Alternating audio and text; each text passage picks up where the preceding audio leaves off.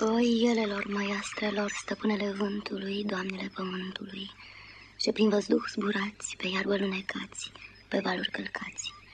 Duceți-vă în locuri depărtate, în baltă, în trestie, în pustietate.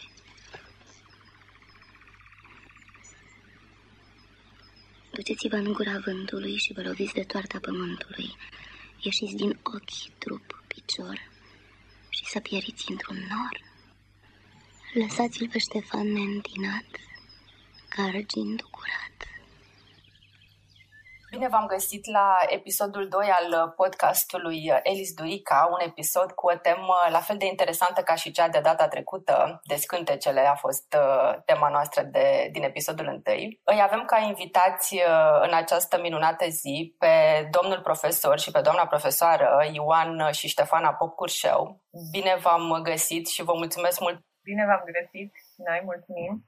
Bine v-am găsit, urăm să, să vă fim alături. Tema acestui uh, subiect a fost inspirată de uh, cartea dumneavoastră, Cartea Domniilor voastre, de fapt, pentru că este o carte scrisă împreună, și anume Iconografia vrăjitoriei în arta religioasă românească. O carte foarte densă, o carte uh, care, din câte am înțeles recent, a fost scrisă într-o perioadă, sau mai bine spus, istoria ei sau povestea ei a început uh, acum undeva 18-19 ani ideea de a o scrie. Puneți-ne, vă rugăm, eu în numele ascultătorilor noștri, care este povestea de dragoste dintre voi, personal și poate ca și cuplu, cu vrăjitoarea, cu fermecătoarea? Că e clar o poveste de dragoste acolo.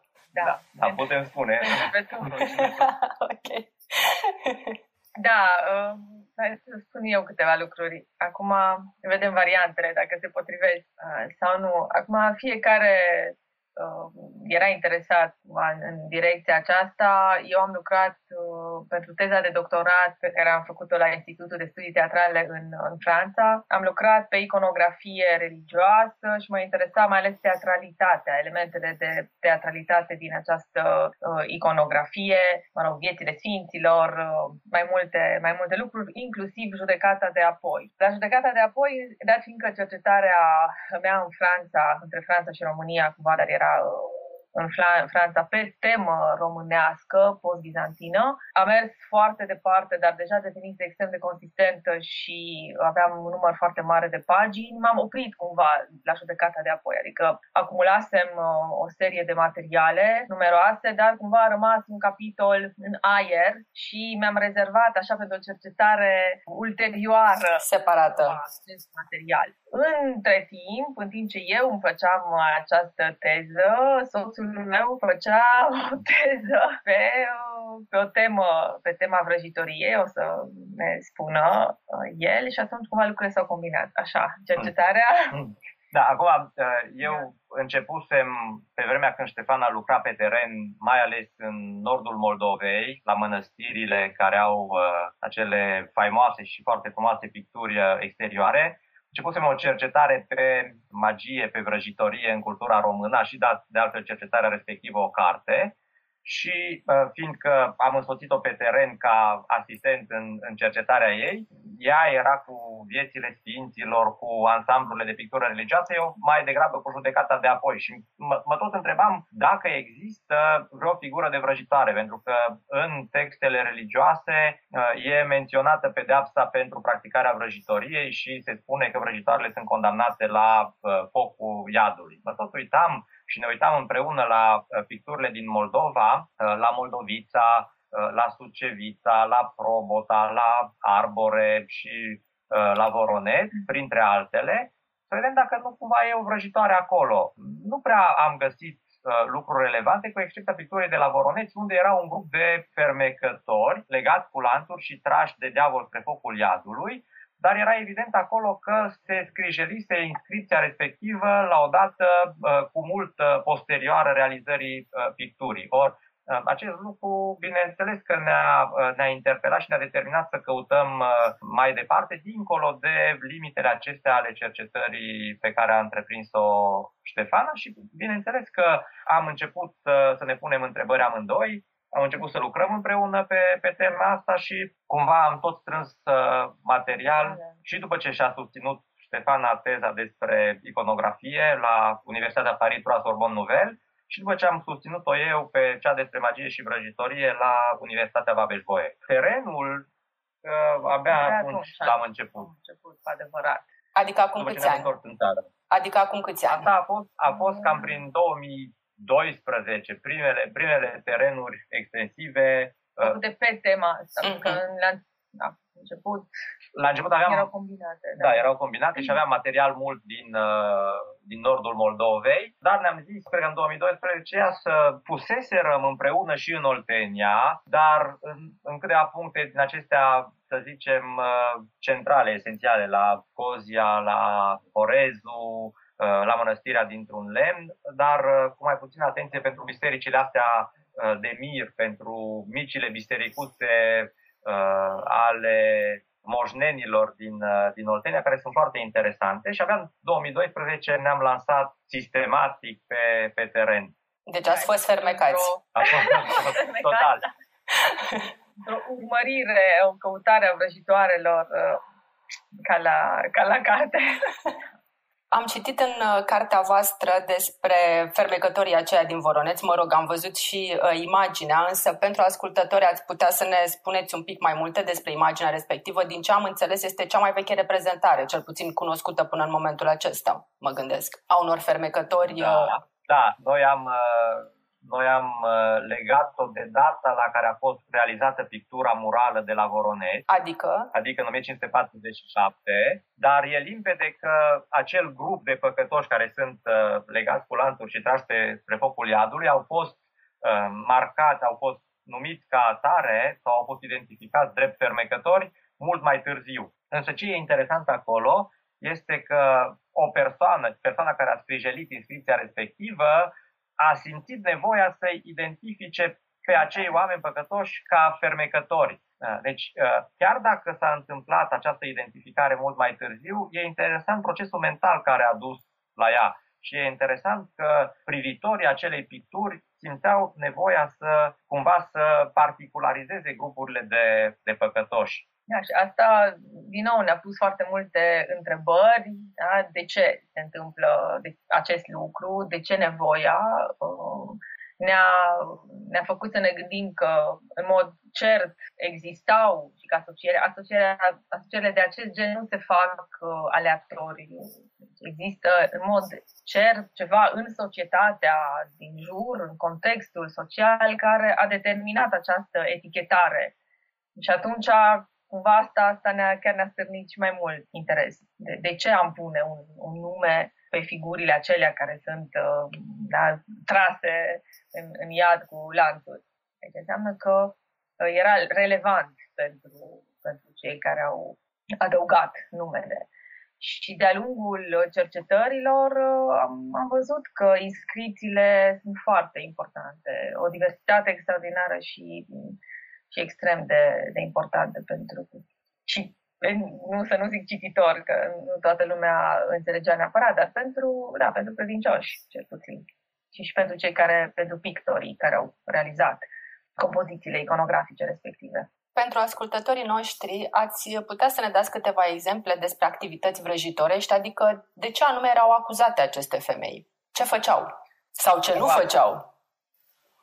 Acum e foarte bine să zicem aceste femei, pentru că de cele mai multe ori acuzate de vrăjitorie erau femeile. Însă e interesant că în uh, picturile respective Uh, nu lipsesc, nu lipsesc nici bărbații. Și bărbații sunt reprezentați din, uh, din când în când, dar mai ales atunci când e vorba de grupuri de practicanți ai, uh, ai vrăjitoriei, însă individual ei apar cu mult mai rar decât figurile feminine și acuzațiile sunt foarte uh, variate. Poate că ne spune Ștefana câteva cuvinte apropo de uh, aceste acuzații. Acum, clasice, cumva, sunt farmecele bineînțeles, de, de dragoste, ce se face, se desface, uh, da, de la, mă rog, ursitoarele pe care știm din, din povești, din basme, uh, până la femeile care făceau uh, aceste farmece cu băuturi diferite, cu diferite ierburi și le dădeau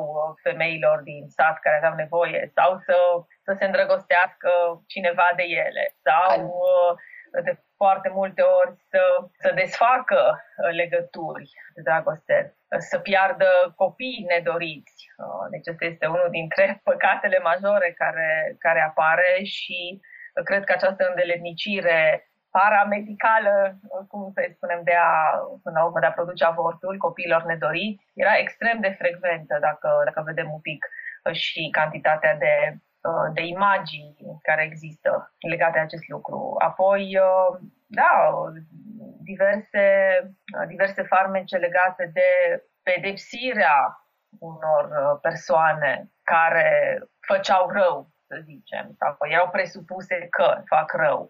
Și unul dintre farmecele legat, cele mai uh, Nu vreau să zic că, de fapt, practicarea vrăjitoriei și farmecele sunt adesea legate de otrăvuri, de uh, otrăvitori. În asociere frecvent apar uh, fermecătoarele cu uh, otrăvitoarea sau cu uh, otrăvitorul. De pildă la Bâscenii de jos în, uh, în județul Buzău, sau la uh, o serie de biserici din, uh, din județul Sibiu. Dar, uh, scuze, te-am întrerupt. Da, nu, e, e foarte bine că o travă, până la urmă, o trăvirea celuilalt uh, merge în mână, mână în mână și cu cu otrăvirea anumitor produse consumate, de aici uh, luarea laptelui, uh, otrăvirea animalelor și mai ales, uh, vreau să vin la acest capitol foarte important care a obsedat cumva uh, societatea românească veche, furtul, furtul laptelui, furtul uh, recoltei, al manei, da. al manei, așa în general, deci partea bună, mana ca uh, produsul bun, pozitiv, ceea ce aduce bine, da? Uh, e luat, e furat de către uh, o fermecătoare loajnică, luătoare de lapte, sunt multe nume, denumiri pentru aceste femei care se îndeletnicesc cu, cu furtul laptelui uh, și se pare că da, e, e o, o activitate ilicită, dar foarte des întâlnită în comunitățile românești. Și oamenii depindeau mult de, de aceste produse uh, și atunci devine o acțiune gravă și percepută ca atare, periculoasă, un risc, un risc foarte mare pentru comunitate. Da. Și ar mai fi, mai sunt... Uh, mai sunt, mai uh, sunt, mai sunt numeroase alte, alte aspecte, inclusiv da. descântecele care erau percepute erau percepute ca fiind activități totuși conotate negativ descântarea, în fond, uh, conform cu teoriile și cu părerile multor folcloriști, era destinată să dezlege ceva care fusese făcut, să uh, dezlege o, o legătură pusă asupra uh, cuiva. Cei care descântau, sau cele care descântau, erau uh, privite cu teamă de comunitățile uh, în mijlocul cărora trăiau. Deci sunt foarte multe activități care uh, și practici magice și credințe magice care sunt uh, cumva prezentate implicit în aceste picturi uh, religioase, un întreg univers de idei, de credințe, de practici care reies foarte bine la suprafață în momentul în care se face o analiză a acestor picturi religioase. Aș vrea să ne spuneți câte ceva despre influența textelor apocrife asupra acestor reprezentări. Mi se pare extraordinar de interesant. Nu aveam habar că textele apocrife au avut o atât de mare influență în cultura românească veche. Și pentru început, haideți să le spunem celor care nu știu ce înseamnă text apocrif. Da. Uh, un text apocrif este uh, un text uh, care, uh, în mod uh, literal, poate să fie uh, înțeles ca fiind atribuit în mod fals unui uh, autor anume. Pe de altă parte, dacă extindem conceptul acesta de, uh, de text apocrif, uh, un text apocrif se referă la toate textele religioase non-canonice, neadmise de biserică, dar care totuși au avut o circulație foarte mare în cultura românească veche, așa cum, așa cum spuneați. Și ca să dăm câteva exemple foarte concrete, se știe că în canonul biblic există cartea Apocalipsei, care este ultima carte a Bibliei, cea cu care se încheie Biblia. Ori, pe lângă această carte inclusă în canon, au existat o grămadă de apocalipse apocrife atribuite uh, în mod fals uh, unor personaje uh, istorice, sau poate nu chiar atât de fals, de ce se spune neapărat asta, unor personaje istorice și care au circulat extrem de mult. De pildă, o serie de apocalipse uh, apocrife uh, le sunt, uh, o serie de apocalipse le sunt atribuite apostolilor care au stat uh, în jurul lui Isus și sunt cunoscute sub uh, numele acestor apostoli. Da? Apocalipsa apocrifă a lui Ioan, uh, Apocalipsa apocrifă a lui Petru, Iuda. Apocalipsa lui Pavel, exact. Și aceste texte au avut o circulație extraordinară. De multe ori, copiștilor, cei care le introduceau și le mențineau în circulație, erau chiar preoți sau protopopi, care aveau uh, o oarecare știință de carte, dar care nu le percepeau ca pe niște texte uh, non-canonice, nerecomandabile, neadmise de biserică. Periculoase, da? adică nu, nu era...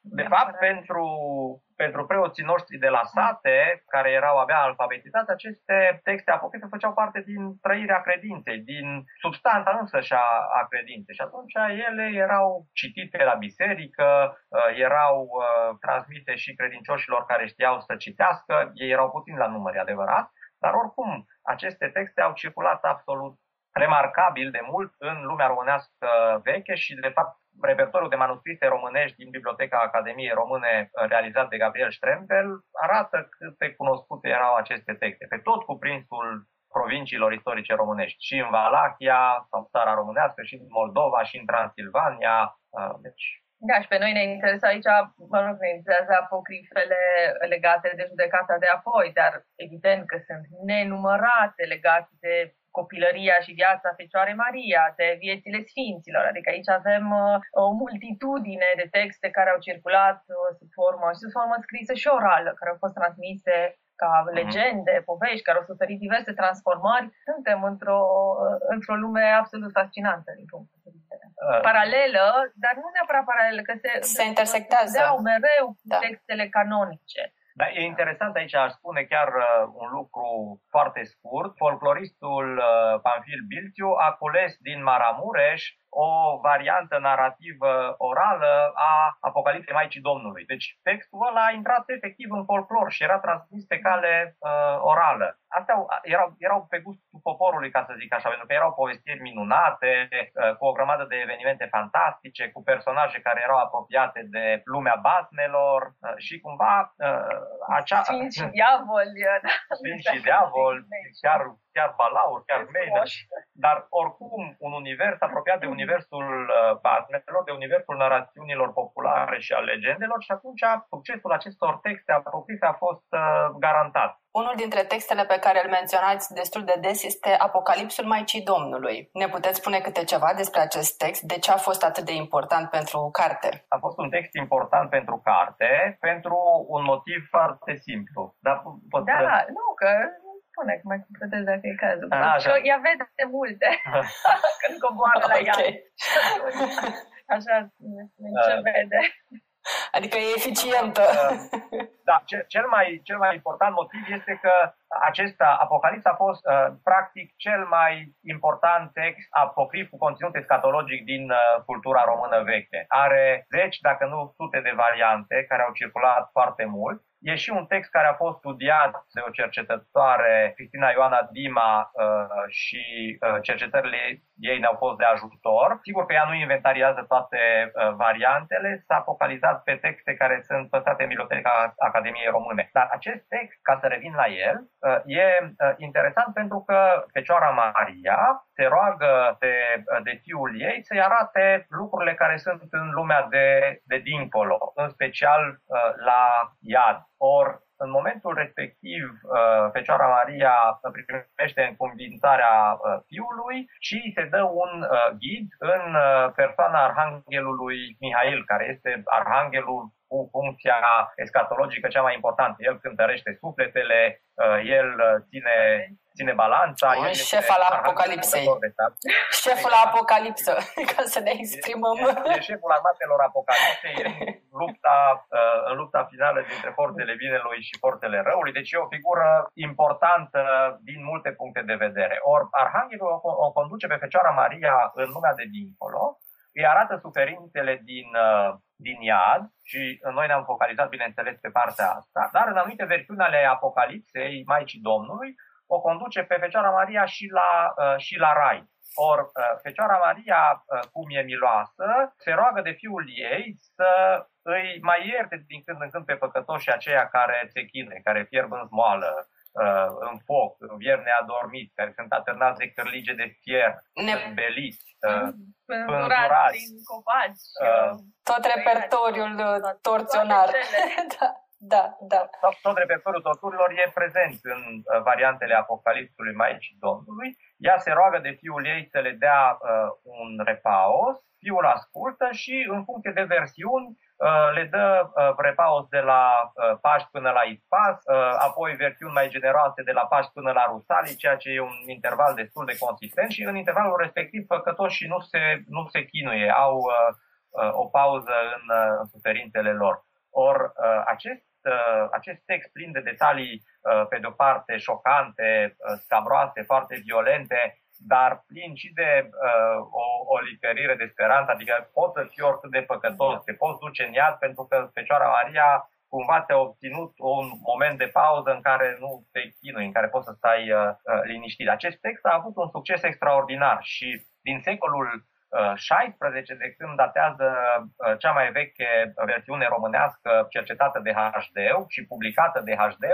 până practic în secolul 20, când, vă spuneam, uh, folcloriștii o puteau culege pe teren ca narațiune uh, orală, acest text a fost fundamental pentru modul în care credincioșii și-au reprezentat lumea de dincolo. Or, pentru noi a fost fundamental pentru că în el am găsit, am găsit, am găsit am găsit mai multe figuri. Exact, mai multe figura vrăjitoare. Exact, exact. Și am descoperit uh, am descoperit pictori care au copiat acest text. Noi, noi aveam nevoie să găsim punctul de îmbinare al acestor uh, tradiții diverse, tradiția textuală și tradiția picturală. Or, pictori care au copiat acest text sunt și am analizat cazul unuia foarte interesant, uh, Vasilie uh, Dimitriovici din, uh, din Buzău, cel de la Tibiciu de Sus, care este un copil uh, interesant, a copiat o, ver- o versiune a Apocalipsului Maicii Domnului și, de fapt, în modul în care a reprezentat el judecata de apoi la Sibiciu, se întrevăd urme ale influenței Apocalipsului pe care l-a uh, copiat.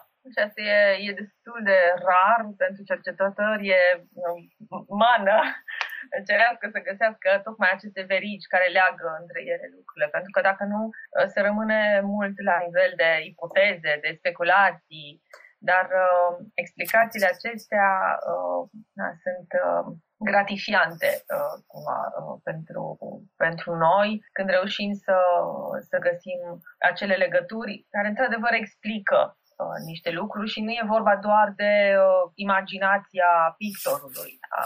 Sau vedem în ce măsură ele au fost influențate, uh, mă rog, imaginile, da, iconografia propriu-zisă de, uh, de anumite texte pe lângă experiența personală, bineînțeles, uh, contextul social, uh, cerințele comanditarilor și așa mai departe, că e un întreg complex de, de factori acolo.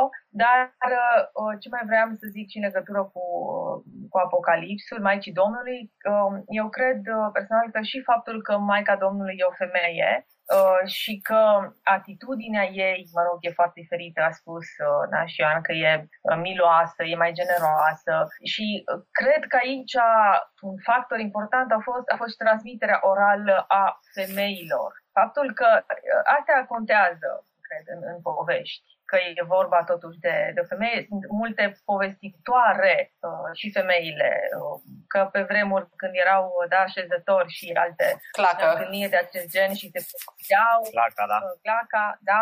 Uh, rolul, cred că rolul de povestitoare a, a femeii a fost unul important.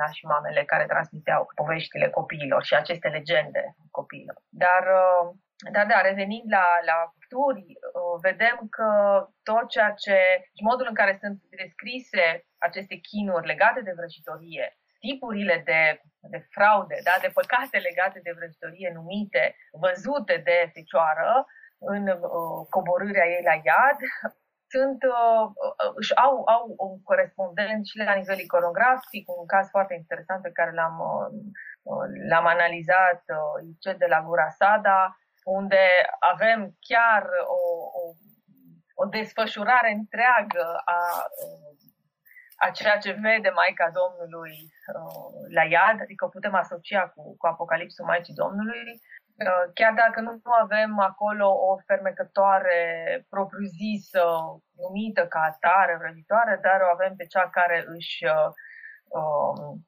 care bea ierbi, ierburi ca să, uh, să nu aibă coconi, să nu facă copii uh, într-o uh, imagine absolut uh, cutremurătoare, dacă ne gândim la esența ei, pentru că ea în sine, imaginea poate să fie și amuzantă, că sunt elemente acestea de naivitate artistică, uh, dar, uh, dar dincolo de asta, e un diavol care aduce pe tavă bebeluși uh, pe care să-i mănânce, practic, mama ticăloasă, da, ca să zic așa, care a refuzat să fie mamă. Deci, Exemplul de la Gurasada e foarte bun pentru că acolo uh, am chiar putut să identificăm, uh, pornind desigur și de la cercetări anterioare, o serie de manuscrise care, în care era copiat Apocalipsul Maicii Domnului, care au circulat exact în regiunea respectivă și sunt datate din perioada de la mijlocul secolului al XVIII-lea în care a fost dictată biserica de la, de la Gurasada. Deci sunt niște conexiuni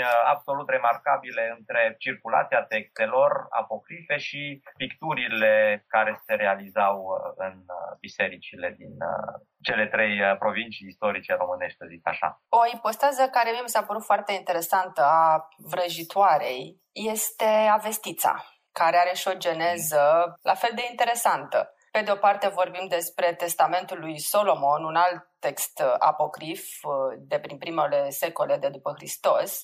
Pe de altă parte, ați emis și o altă ipoteză legată de un uh, cult al ursoaicei. Da, Acum, uh, sigur că noi am, uh, am rămas prudenți în, în interpretările noastre, pentru că așa e, e normal într-o, într-o cercetare, dar, într-adevăr, așa cum spuneți, uh, avestița e legată de un text um, apocrif de testamentul lui, uh, lui Solomon și uh, la noi a fost foarte cunoscută în lumea românească veche pe filieră, pe filieră slavă. De fapt, chiar numele ei ne arată cum a pătruns în cultura uh, română, pentru că uh, veștița în limbile slave e un termen care se referă la vrăjitoare. Ori avestița noastră cumva e o figură demonică cu rădăcini, uh, cu rădăcini foarte vechi, cumva uh, legată de universul cultural uh, indo-european, dar formele în care am cunoscut-o noi sau în care am asimilat-o noi sunt legate și de uh, contactul dintre români și slavi.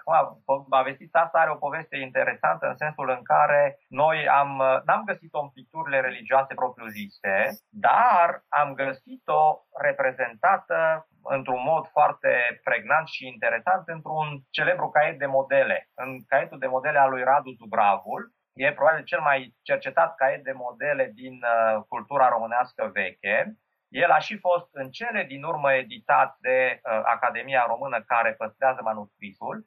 Din păcate nu e o ediție uh, științifică, dar e o ediție în care sunt facsimilate corect toate paginile manuscrisului și atunci poți să le citești cu atenție raportându-le de la cercetări anterioare făcute de Teodora Venescu uh, în anii 60-70 asupra lui Radu Zugravu, ori acele cercetări au rămas cu câteva mici erori pe care le-a făcut Teodora Voinescu foarte actuale și cumva trebuie să lucrezi cu sursele acestea în oglindă. Dar uh, Radu Zugravu, în acest uh, caiet de modele, la un moment dat o reprezintă pe Avestița, o figură șocantă, și fiindcă tot am vorbit, tot a vorbit Ștefana de, de femeile infanticide, trebuie spus că această figură a vestitei este legată de, de pierderea copiilor, de bolile copiilor, de avorturi, de, uh, e, e un demon care pune în primește în special femeile gravide sau femeile uh, lehuze, cele care tocmai au, uh, au născut. Or,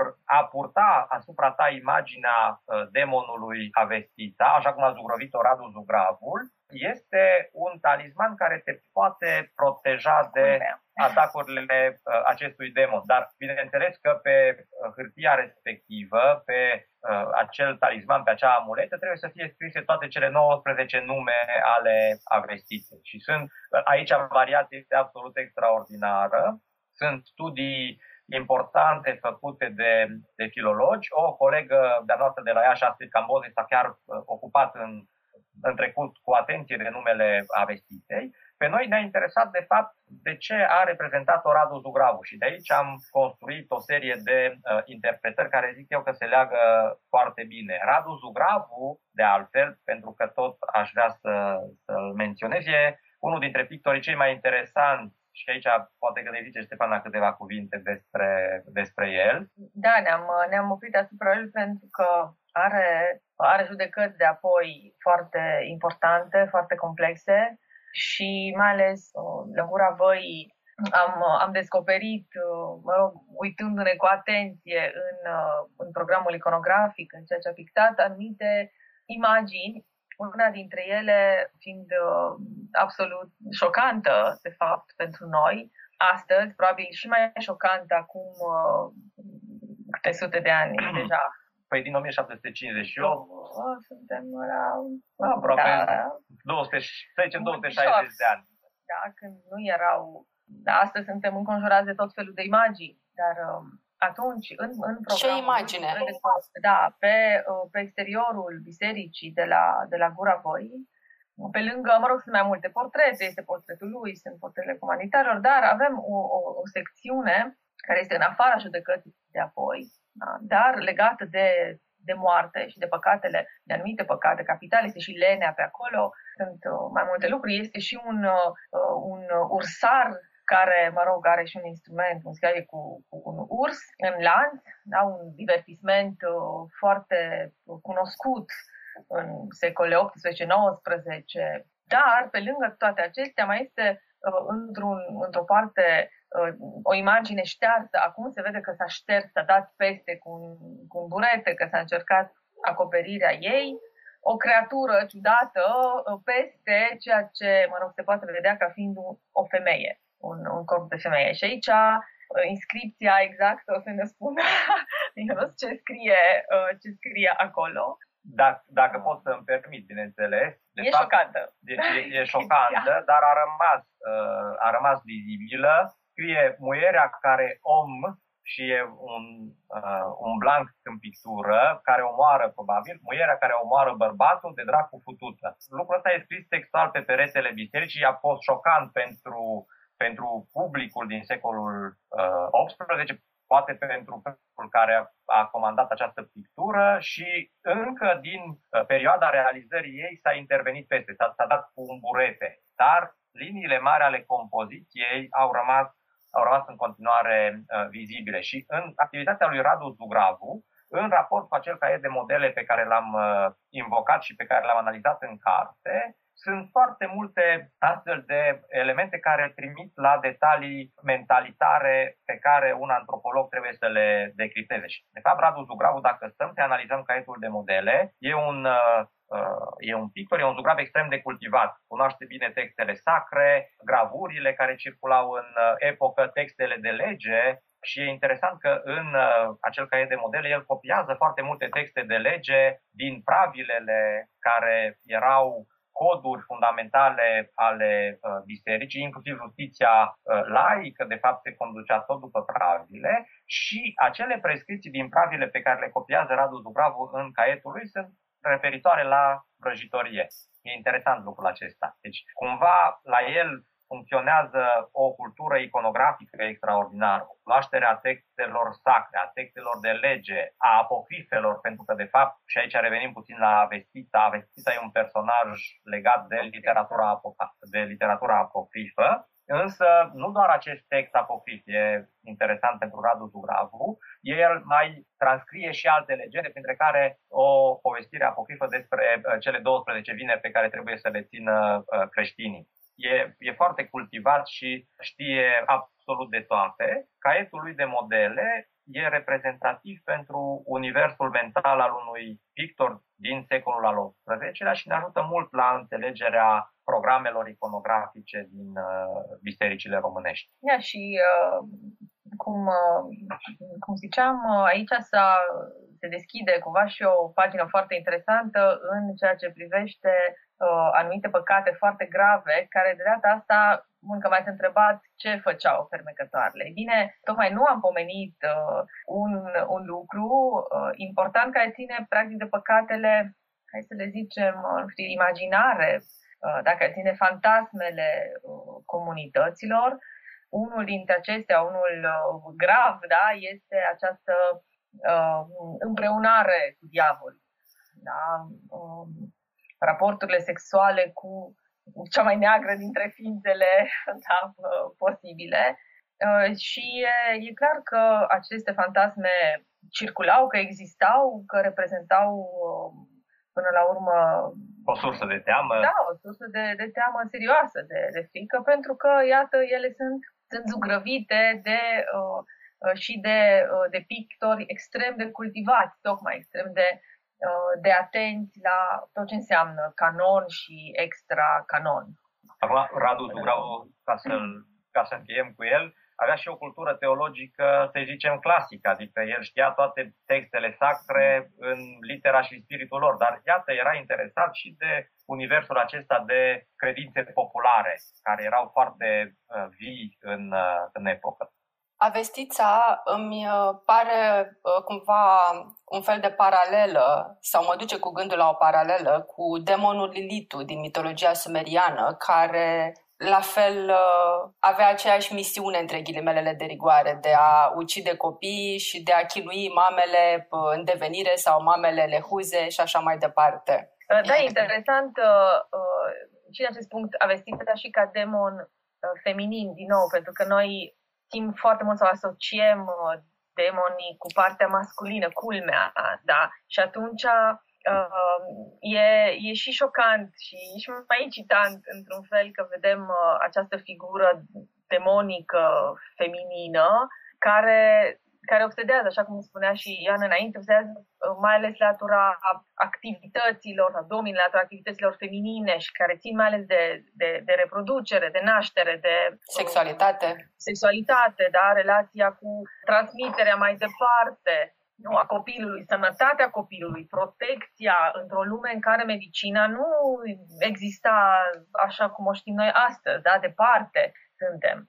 Și atunci, bineînțeles că sarcina moașelor, a vrăjitoarelor, fermecătoarelor era una foarte complexă, da, legată și de credințele în, în Avestita și în da, notarea numelor uh, acestora de care cea prezența da, desenului, să ne gândim nu știu, și la, la zicalele nu zugrăvi pe dracu pe perete sau tocmai, da, zugrăvește, scrie că atunci da, prezența numelui sau prezența imaginii uh, va împiedica apariția propriu-zisă. E suficientă, da, poate nu atât de periculoasă și atunci împiedică venirea, prezența demonului și acțiunea lui negativă.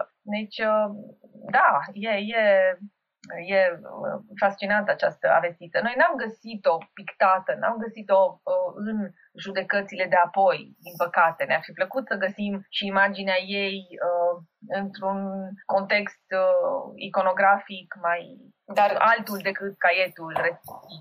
Dar cum ați ajuns la ipoteza? că mai, cum ați... Am mai identificat o serie de reprezentări. Mm. Uh, am mai identificat reprezentări care sunt uh, în manuscrise păstrate în diverse biblioteci.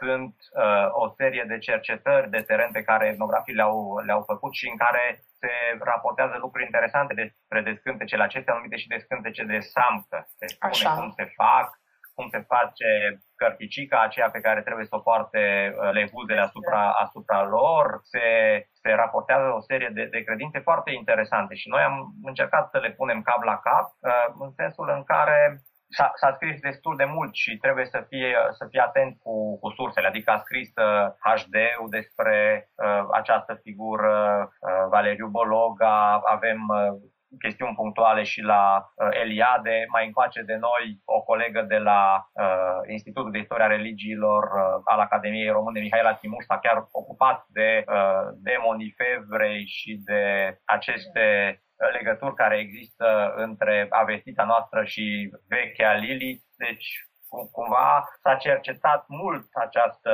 această figură demonică. Mama se ducea la o femeie, un fel de vrăjitoare, ca să facă farmece pentru a o despărți de tata. Între mama și tata nu mai era loc de împăcare. Om rău și plin de venin, asupra ta să cadă pedepsa pentru tot sângele vărsat, pentru tot răul făcut casei tale, femeii tale, copiilor tăi, om nenorocit și blestemat. Om zmintit și rău, te blestem să arzi în foc, precum arde zdranța asta, te blestem să urăști pe cine te iubește și să iubești pe cine te urăște.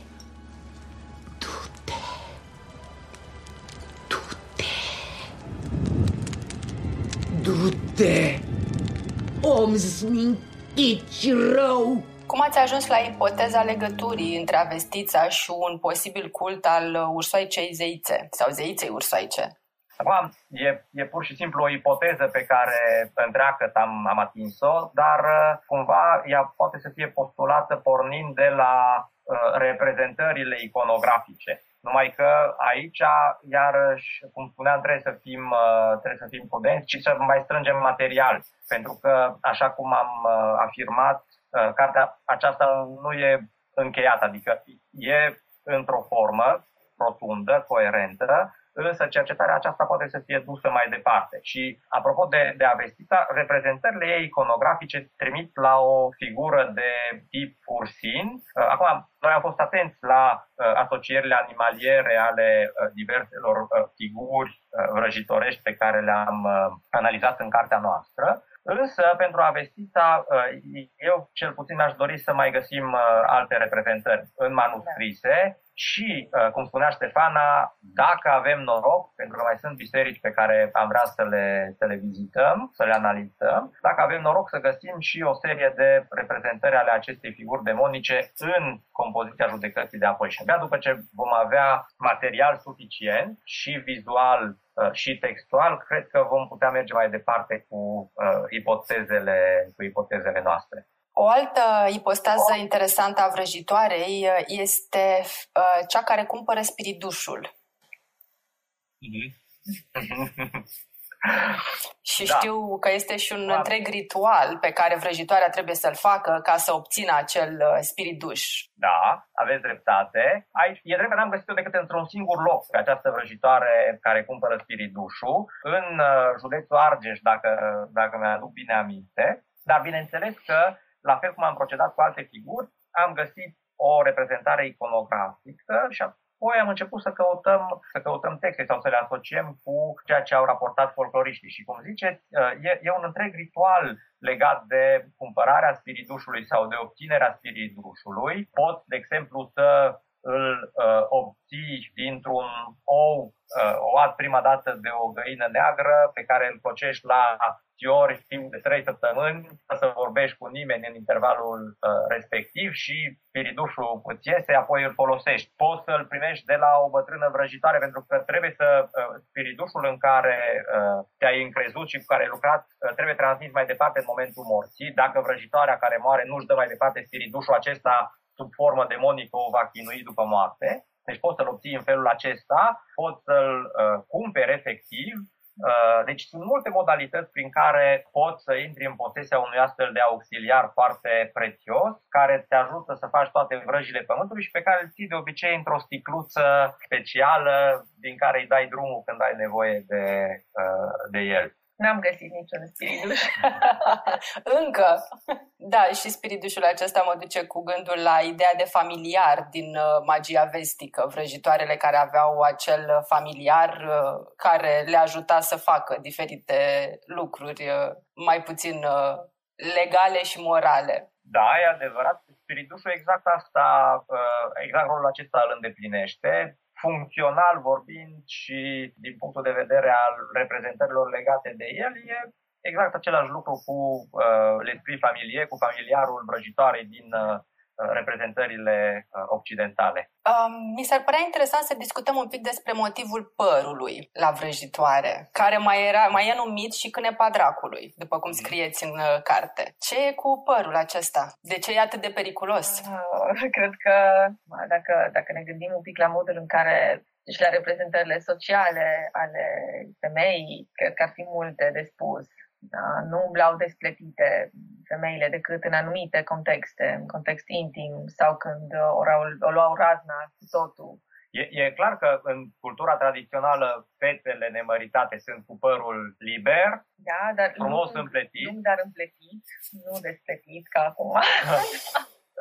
în vreme ce femeile, uh, femeile măritate umblau în mod sistematic cu capul acoperit și Ștefan are dreptate să zică doar în anumite contexte, context intim sau când, când o luau razna. Da, erau nebune, nebune uh-huh. despletite sau se despleteau în momente de durere maxim. Deci acolo, în situațiile limită. Dar ce legătură Dar, are uh, părul cu dracu? De ce îi se spune cânepa dracului?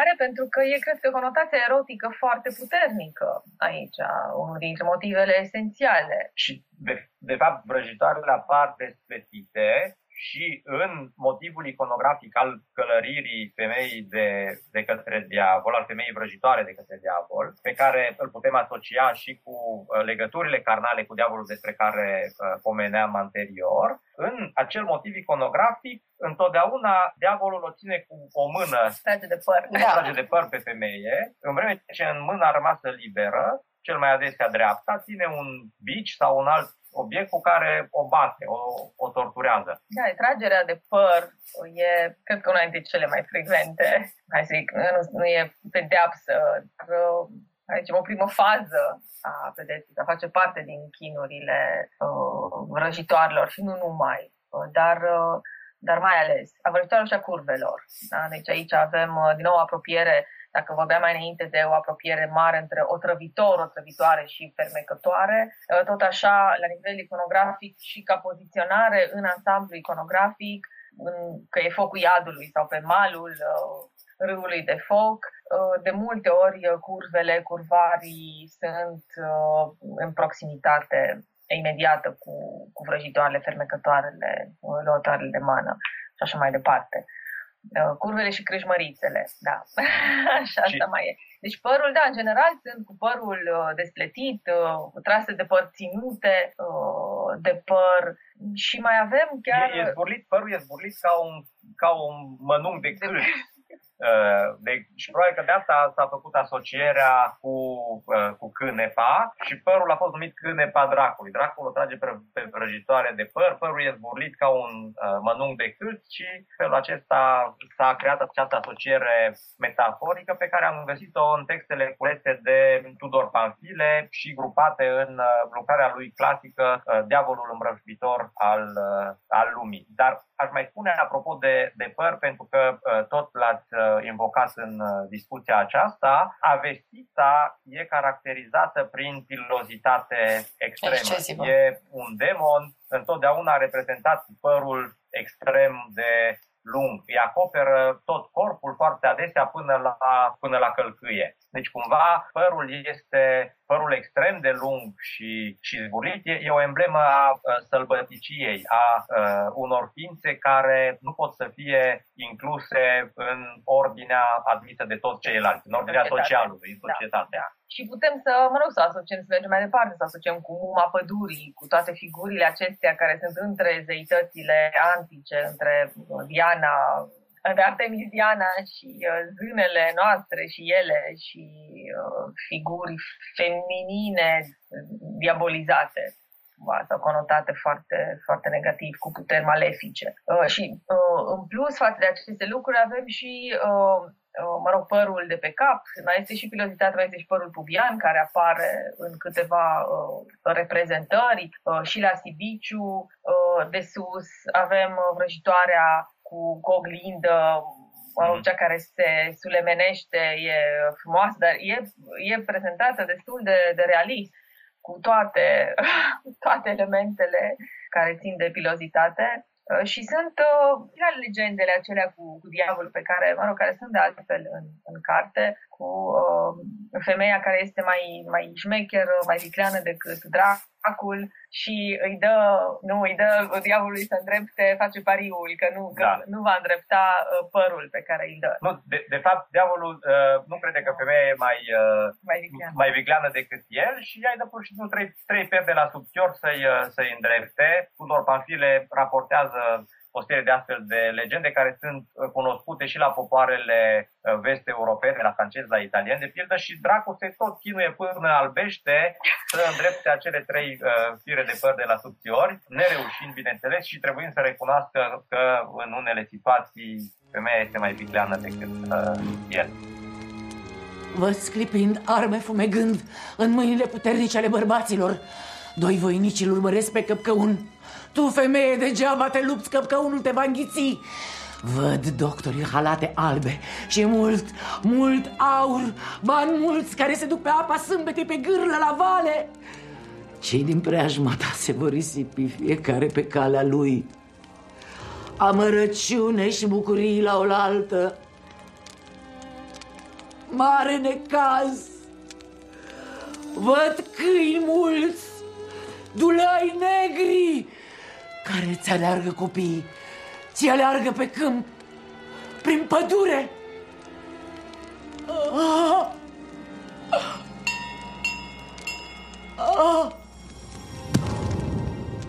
Mă gândesc că la aceste reprezentări iconografice, foarte mult foc acolo pe lumea cealaltă, adică focul ca instrument uh, aproape uh, ultim de purificare, de curățare, de pedepsire, de de toate și la focul din uh, Occident, rugurile pe care vrăjitoarele erau arse la propriu. La noi le vedem arse doar uh, pe pereții bisericilor. În vest... Da, uh, din, din fericire, da. Ce ne-a salvat? Am zis Sau ce, ce s-a întâmplat? Ce s-a întâmplat? Un complex de, de fapt, factori.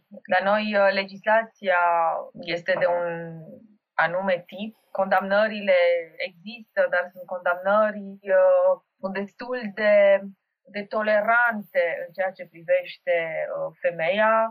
În general, cred că, cred că exista, da, dincolo de, nu, fără să fim uh, feminiști neapărat, dar uh, exista cumva o, o, o atenție pentru, pentru femeie, femeile fiind totuși uh, baza și baza societății. Erau foarte, foarte importante, nu știu, considerate poate și mai, uh, mai naive, mai, uh, mai ușor de influențat. Acum... Pedepsele nu sunt foarte grave. Aici o să ne spună uh, Ioan, care a studiat de aproape chestiunile legislative. Acum, nu știu, Ștefana are dreptate, dar eu aș adăuga, sigur că exista o atitudine patriarhală și în reprezentările acestea și în codurile de legi. Numai că uh, această atitudine de superioritate masculină afișată de fapt, cumva le-a salvat pe femei de, de pedepse foarte dure, pentru că se considera, cum sugera și Ștefana, că ele sunt mai slabe, mai influențabile, mai supuse greșelii și păcatului și atunci codurile de legi recomandau judecătorilor să le certe, adică să le pedepsească cu mai puțină intensitate. Deci, foarte adesea, pentru una și aceeași infracțiune, femeile erau certate, erau pedepsite ceva mai ușor decât bărbații, cu câteva excepții, cu excepția infanticidului, cu excepția adulterului, dar în rest, pentru, de pildă pentru vrăjitorie, pedepsele nu erau foarte dure și e interesant de văzut că acele pravile pe care le-am menționat, pravilele pe care le cunoștea bine un Zubrav, Victor Caradu Zubrav, și mă gândesc aici la Pravila de la Govora din 1640, la Șapte taine a bisericii, la Cartea Românească de Învățătură și în special la Marea Pravilă Îndreptarea legii din 1652, toate aceste texte legislative erau foarte consecvente cu pedepsirea vrăjitoriei. Era o pedeapsă canonică, da? maximum 20 de ani în depărtare de la Sfânta Liturghie și o sumă de mătănii în fiecare zi. Pentru cazurile mai ușoare erau 4-5 ani de uh, separare a credinciosului de uh, împărtășanie și 100, 200, 300 de, mă- de mătănii pe zi. Niciodată în aceste texte de legi nu s-a stipulat clar că vrăjitoarele și vrăjitorii trebuie să fie uh, uciși.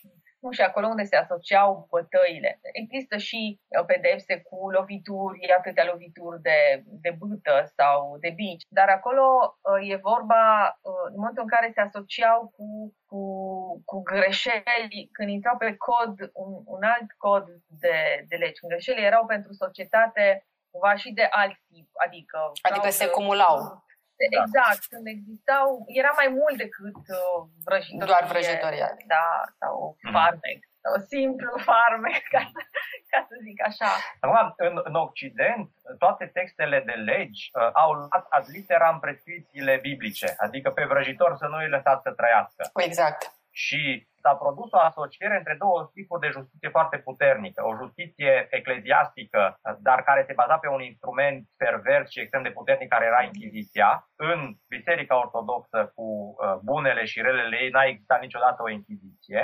Uh, și justiția laică, era mult mai bine organizată decât la noi. Tribunalele acestea uh, laice. Ori nici Biserica Catolică poate să zică noi n-am ucis vrăjitoare, da, dar acolo vrăjitoarele erau deferite justiției laice cu un dosar mult mai greu în spate și justiția laică aplica foarte ușor pedeapsa cu moartea. Arderea pe rug cel mai adesea, așa cum ați uh, menționat. Din coace, uh, biserica avea pedepse canonice care erau relativ ușoare și, de fapt, în Biserica Ortodoxă întotdeauna păcătoșii s-a încercat să fie recuperați, reincluși în uh, sânul comunității de credincioși și când uh, aceste vrăjitoare erau uh, deferite justiției laice, era o justiție dezorganizată, așa ca la români, ca să facem o glumă, și niciodată nu se ajungea la condamnări la moarte. N-au fost executate decât foarte puține vrăjitoare și acolo a fost vorba de o răzbunare de ordin politic. Acuzația a fost folosită ca instrument.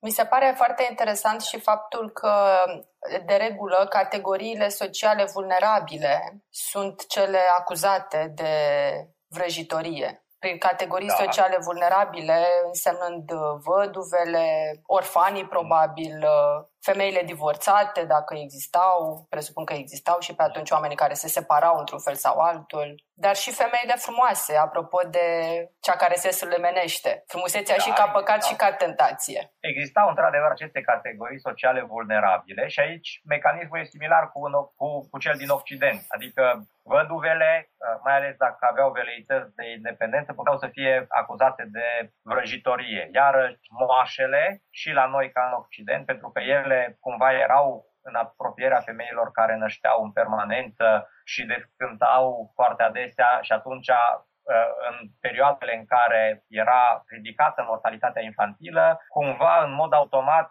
acuzația se îndrepta împotriva uh, moașelor. Iarăși, exact, vracii sau uh, uh, alte categorii de acestea care erau cumva marginale, inclusiv păstorii, de pildă, au făcut obiectul acuzațiilor de vrăjitorie, pentru că ei erau, uh, practic, uh, tot timpul în afara comunităților și, fiindcă trebuia să asigure sănătatea turmelor, cunoșteau o grămadă de elemente de medicină empirică, de descântece. Deci, era o categorie uh, întotdeauna suspectă. Iarăși, femeile, femeile frumoase sau cele divorțate. Cu divorțul e o întreagă poveste, pentru că pentru pravilele acestea pe care le-am menționat, stipulau clar condițiile în care se putea realiza divorțul și protopopii erau îndemnați să cerceteze pentru a patra nuntă. Deci puteai să te separi liniștit de trei ori, deveneai suspect în momentul în care erai căsătorit sau căsătorită a, a, a patra oară. Da? Biserica închidea ochii la separările, la separările anterioare, dar oricum, odată ce intrai în acest lanț al, al separărilor, cumva devenea automat suspectă sau suspect de vrăjitorie, mai ales dacă partenerul sau partenera uh, dinainte murea în mod, uh, în mod suspect. Da. Am văzut babele, da? da. La, nu degeaba vorbim de leacuri băbești. Da. da. Babele care știu multe, dar uh, da, care, care ocupau până la urmă vracii, da? babele care știau anumite remedii aveau un, un loc foarte important în comunități și cred că la comunitatea românească, cum am mai spus, era, uh, avea nevoie mare de aceste persoane, în lipsa unui sistem medical în lipsa a unor elemente care, mă rog, existau și nu prea existau nici în Occident la momentul respectiv. Dar totuși au fost cumva mai, mai protejate aceste femei uh, fermecătoare în, în lumea noastră. Da, și interesant, bine că ai pus lucrul acesta, ce, ce nu se poate constata în procesele de vrăjitorie din Occident și putem să vedem la noi, este că, de fapt, comunitățile se solidarizau cu vrăjitoarele, nu cu autoritățile. Un caz pe care l-am raportat nu în cartea aceasta, ci în Magie și vrăjitorie în cultura română, este uh, din Belin, din uh, actualul Banat, în care, la un moment dat, un protopop prinde o vrăjitoare într-un sat și cu un gest cumva pilduitor de caritate creștină ia toate lucrurile pe care vrăjitoarea le primise ca plată pentru leacuri și le dă săracilor. Or, în momentul respectiv, poporul începe să strige, dar nu pentru a condamna vrăjitoarea, cum s-a întâmplat în Occident, ci zicând că protopopul nu are lege, că nu lasă vrăjitoarea în sat. Și mai sunt cazuri de acestea în care comunitatea se solidarizează cu practicanții medicinei empirice, cu descântătorii și nu cu autoritățile care condamnă, care regularizează viața socială. Or, aceste cazuri sunt, zic eu, interesante pentru o mentalitate care, de fapt, n-a permis. Sigur, vrăjitoarele erau privite cu teamă, dar nu s-au întâmplat acele momente de panică și uh, de violență exacerbată care uh, au fost analizate de istorici pentru partea occidentală a continentului. În încheiere, ați putea să ne recomandați câteva cărți și filme din uh, spațiul nostru care creionează așa portretul vrăjitoarei tradiționale? O, cărți, uh, cărți sunt foarte numeroase. Pe lângă cercetările uh, clasice ale lui uh, Simeon Florea Marian, Vrăji, farmece și desfaceri, eu v-aș mai recomanda cercetările unor uh, colegi de-ai mei, uh, colegi de-ai noștri etnologi uh, și, și prieteni. Uh, l-aș menționa pe Bogdan Neagota, care a scris mult despre uh, vrăjitoarele extatice, despre căzătoarele în sfinte, pe Ileana uh, Benga, pe Camelia Burghele, care a studiat in extenso vrăjitoria tradițională în, uh, în zona Sălajului. Sunt, sunt foarte multe cercetări, dar filme, din păcate, trebuie să căutăm iarăși în zona uh, occidentală pentru că am spus-o, o repetăm, uh, nu există o cinematografie fantastică și horror care să fie dezvoltată uh, în, pe zona românească. Dar o las pe Ștefana să zică câteva cuvinte despre un film la care am lucrat și noi. Da, un, un proiect care sperăm să, să dea rezultat cât de curând. Filmul se numește Straja Um, iar scenariul este despre o astfel de, despre vrăjitorie, despre vrăjitoare, despre intervenția lor uh, malefică în comunitate și despre a lupta dintre, dintre bine și rău și reacțiile societății. Uh, e un film la care Rareș Stoica a lucrat și lucrează în continuare uh, de mai bine de 2 ani și este în curs de finalizare. Există o pagină uh, pe Facebook, dacă doriți să urmăriți. Sigur. E pagina filmului Straja și acolo sunt, sunt multe detalii. Am participat și noi, bineînțeles, și pe parte de, da, de concepte, de scenariu și și mai departe tot ceea ce înseamnă joc și scenografie și alte, uh, alte lucruri uh, de acest gen. Dar, uh, da, nouă ne-ar plăcea să, să se orienteze mai mult cineaștii români înspre această zonă extrem de bogată uh, a folclorului și a credințelor uh, magice. Deci avem niște ființe fantastice, uh, minunate, adică e, e păcat că nu, nu s-au descoperit încă de fapt, de către cinematografia românească. Sunt, cele, sunt câteva încercări din, uh, din vremea uh, comunistă, dar foarte, foarte slabe, cu câteva apariții, așa, mă rog, de, mai degrabă adaptări uh, ale unor basme, dar prea puțin, nu, în niciun caz. Mai avem atât de mult până la nivelul Occidentului și și chiar merită, da, merită investigată. Păi ne gândim numai la proza fantastică, foarte bogată pe care o avem, adică doar la Voiculescu sunt uh, cel puțin 15-20 de scenarii pentru filme Absolut. pe zona fantastică și horror care ar putea să fie da. niște reușite. Da. Da, s-au făcut din Eliade, s-au făcut mm. în Cristina. Mai sunt încercări, da, s-au făcut, dar nu, nu destule, în niciun caz. suntem foarte, foarte la început. da. Vă mulțumesc tare mult pentru timp și disponibilitate și amabilitatea domnilor voastre de a împărtăși cu noi uh, ceea ce ați descoperit în uh, atâția ani de studiu și de cercetare. Vă mulțumesc pentru interesul acordat acestui subiect, care nu e unul ușor și probabil nu o să fie niciodată unul ușor de înghițit pentru toată lumea. Și sper să ne mai auzim și pentru alte episoade. Cu plăcere. Și să invităm uh, ascultătorii noastre să citească cartea și să vadă cu alți ochi uh, și iconografia uh, bisericilor, pe lângă care trec de multe ori fără să o... Uh, să le acorde atenție. Da, și să se uite da, cu, mm. cu grijă la, la toate figurile pe care le, le cuprinde.